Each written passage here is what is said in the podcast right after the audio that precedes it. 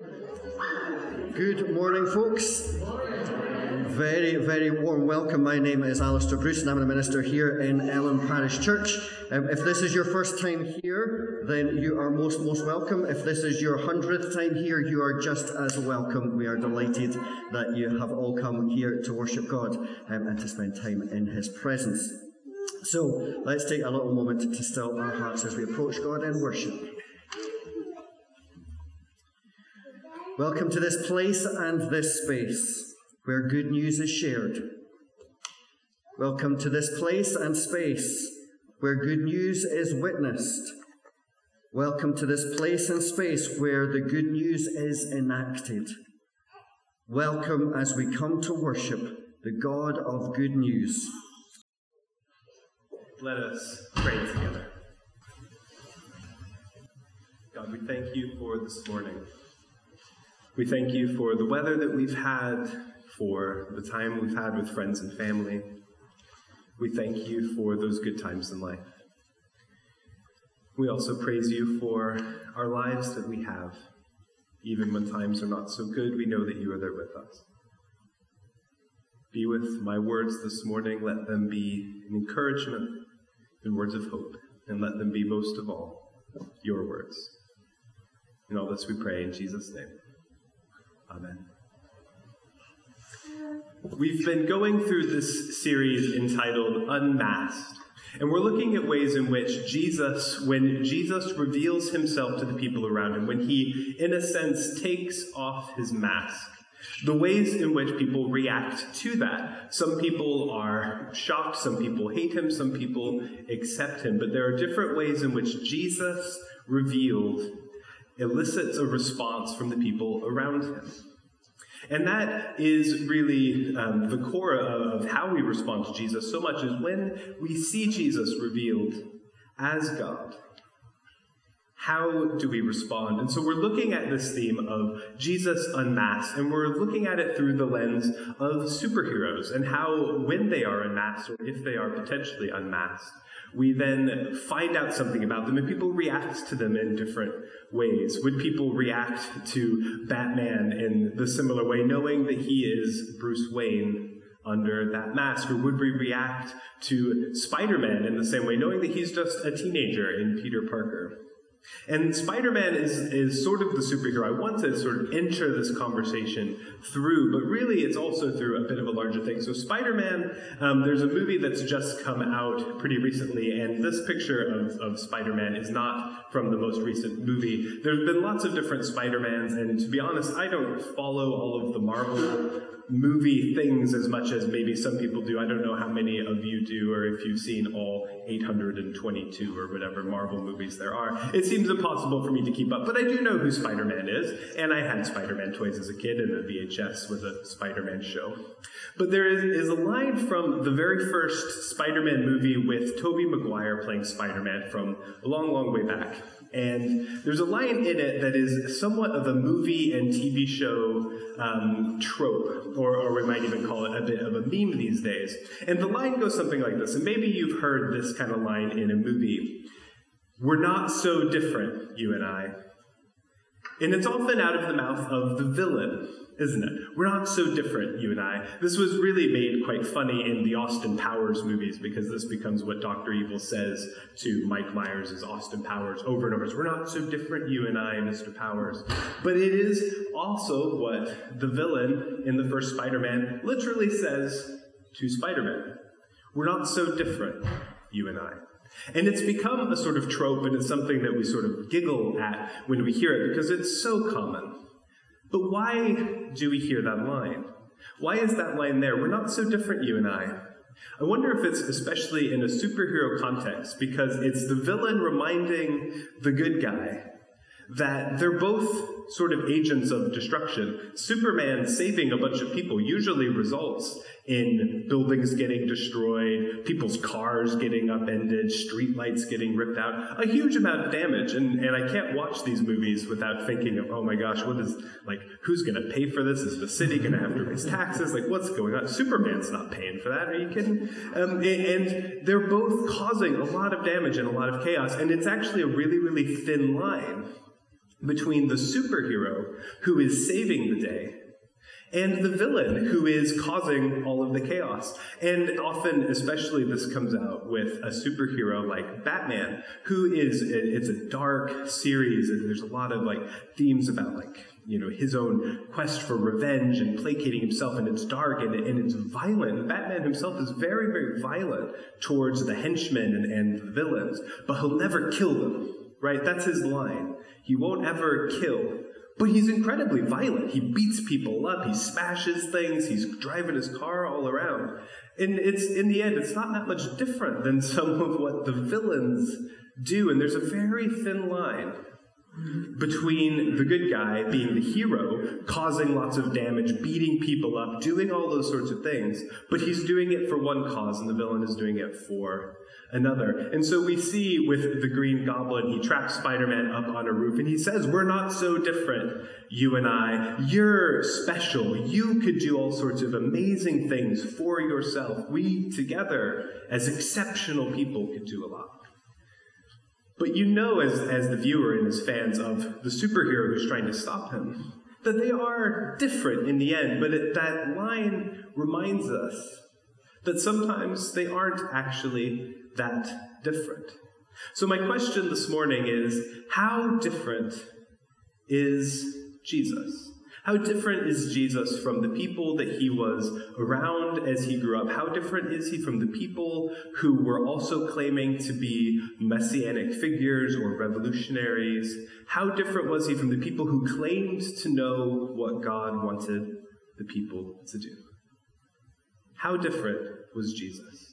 We're going to listen to our reading this morning now as Lorraine is going to come and read for us.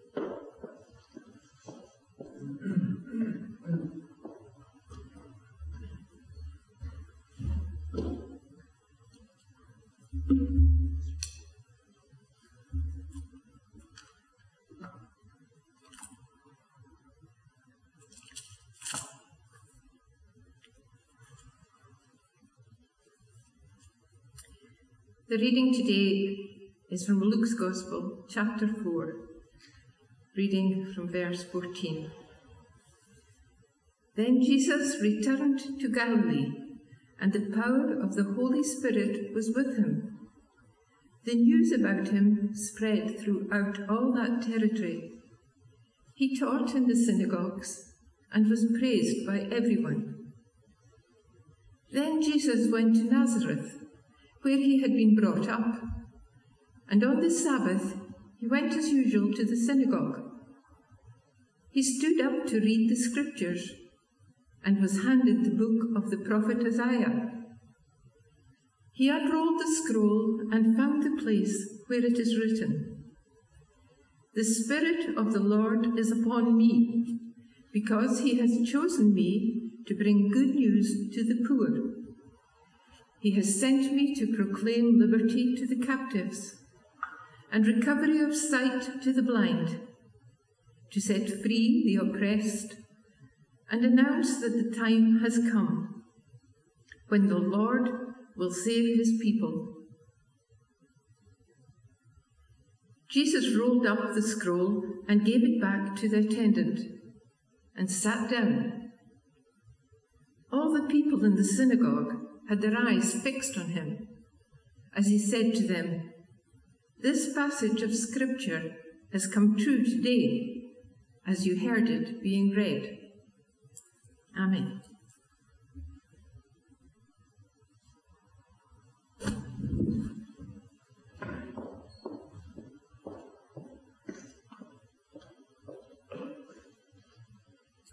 Thank you. This scripture is now fulfilled in your hearing. In the story, Jesus reads an old, old text, one that they would be very familiar with. And the difference comes, the unmasking comes, not in the reading of the text, but in the application of it to himself. Later on in the story that we didn't get to read this morning, it says that the people were, oh, excited about this. Oh, that's great. That all sounds good. And they, they kind of welcome Jesus, and he's in his hometown. But things go a bit awry when later he says, Look, I'm not really going to do much here because it also says that I'm not going to be accepted in my hometown. And then they get mad. Again, in this unmasking moment, the people of his hometown get angry. And they try and actually throw him off a cliff in, in, in the story, and he is able to, to sort of escape that. But the unmasking of what he says being, This is fulfilled now. So that's part of the question I'm asking. How different is Jesus from other people around? Well, Jesus is different in lots of ways, and we, we will have heard, I'm sure, lots of sermons about how Jesus is different from lots of different people. But I want to kind of explore this a bit. So you have at the time of Jesus and in and around, you know, give or take some decades or, or a century or two on either side of him, you have people who come out of the people of Israel who claim in some ways to be maybe a bit of a messianic figure, or maybe they don't claim it for themselves, but other people claim it about them. But in many ways, they are um, similar because they are trying to restore the kingdom of Israel. And there's lots of prophecies in the Old Testament that we now apply to Jesus that talk about how David's reign will come back. Remember this reign of King David? He was powerful, he was a warrior, and then his son Solomon reigns, and he has this large kingdom, and people are bringing gifts from foreign lands, and Israel is big kids on the block. They're the bullies, they're the ones no one messes with. And so there are people in and around the time of Jesus who long for that restoration of Israel's power, of Israel's kingdom. And so they, in different ways, try and bring it about. They try and revolt against Greece or against Rome or against the other kings like Herod. And they try and bring it all back. And they always fail. But that's not just the difference between Jesus and them, that Jesus succeeds and they fail. One of the big differences is they are still stuck in this idea of hope. That hope for this re- restoration, and we are going to somehow bring it back through force or through violence or through our own action. What Jesus says here in Luke chapter 4 is that this is now fulfilled in your hearing, in Jesus' very self, in Jesus' very actions. It's not that it's some future revolution that's going to happen that Jesus is going to lead. It is happening now as Jesus speaks. And people aren't ready to accept that. But how does this happen? It happens, so I've contrasted here two sets of hope and, and reality. So for Jesus' time, there's this hope of a restoration, of specifically the nation of Israel, the kingdom of David, all of these sort of things, that, which is very ethnic and national. And the reality that Jesus brings about in the present is that he breaks out of this idea of an ethnic or a national identity.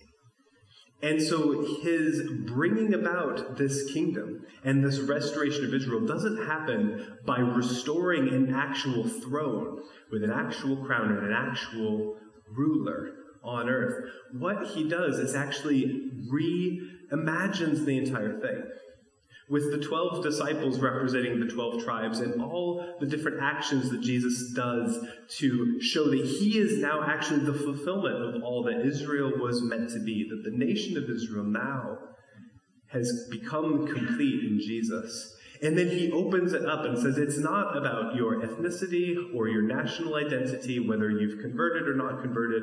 Everyone is now part of the family of God.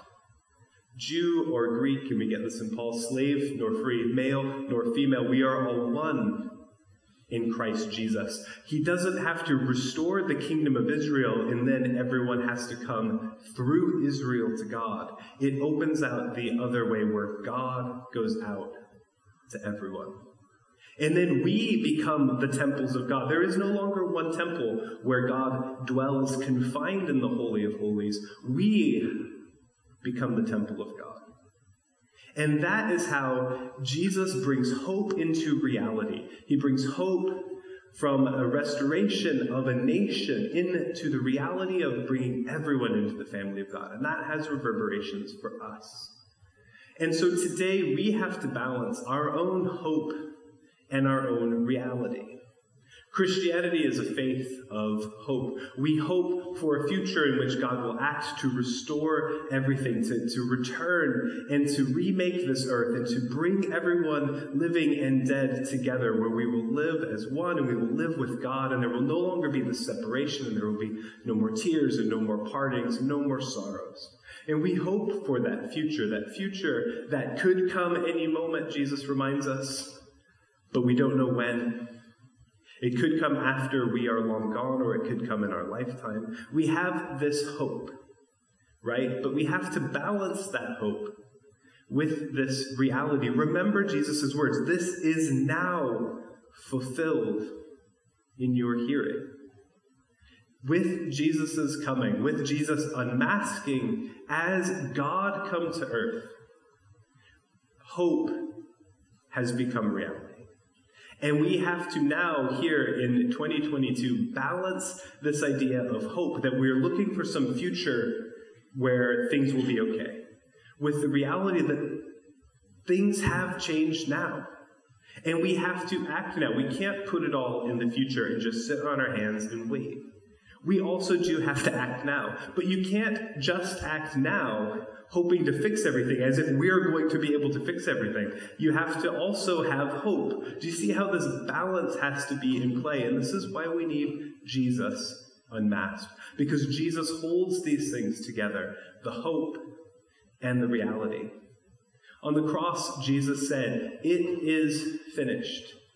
Not it will be finished, or just give it some time, just hold on and wait, you know, and, you know, 2,000 some odd years, it'll be finished.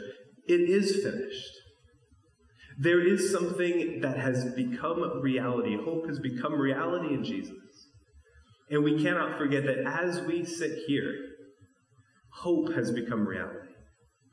But we also hold on to the hope that guides us, the hope that we will one day be together with God.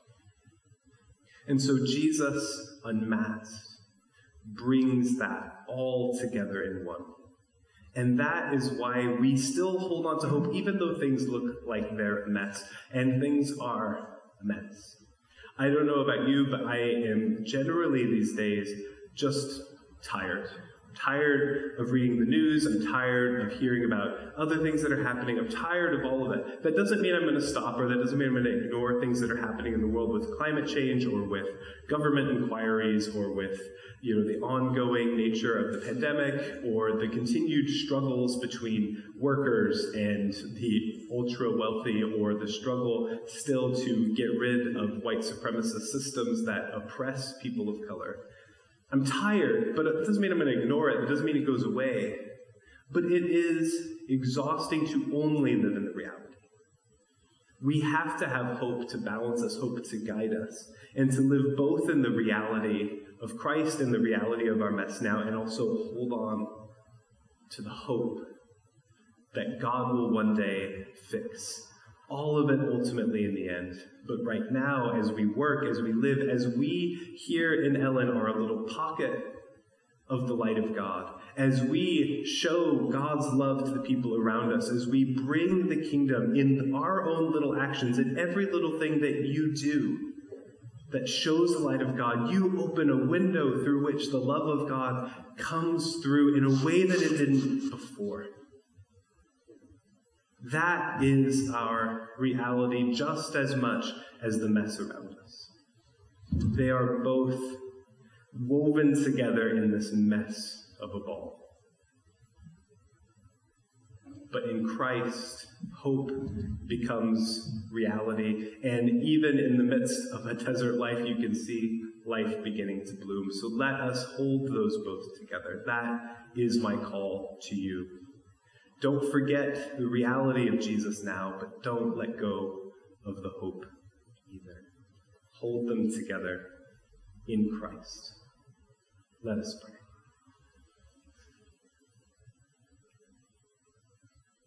God, I thank you for hope. And I thank you for Jesus, who in his life made hope a reality.